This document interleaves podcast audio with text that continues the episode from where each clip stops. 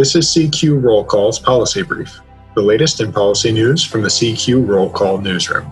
I'm Michael Macagnone.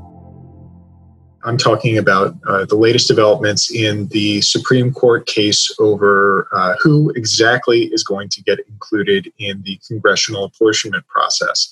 Now, the Trump administration has gotten the case scheduled for November 30th arguments before the Supreme Court, they want to be able to exclude undocumented immigrants from the process where states get all of their congressional seats.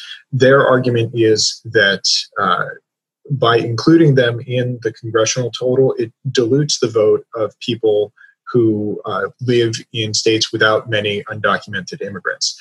Now, the people who I've spoken to, the legal experts on this, have called that a bit of an uphill battle because the uh, census law and the Constitution state that the whole number of persons who are living in state are counted towards the apportionment total.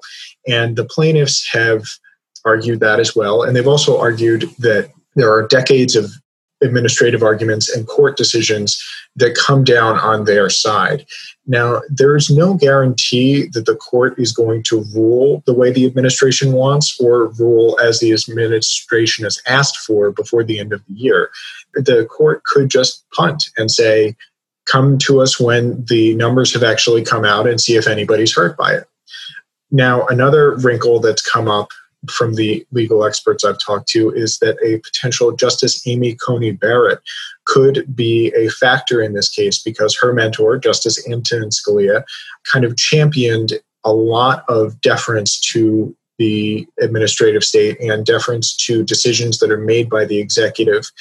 And it's still an unknown how much uh, Judge Barrett, potentially Justice Barrett, could defer to the administration in wanting to take undocumented immigrants out of the apportionment.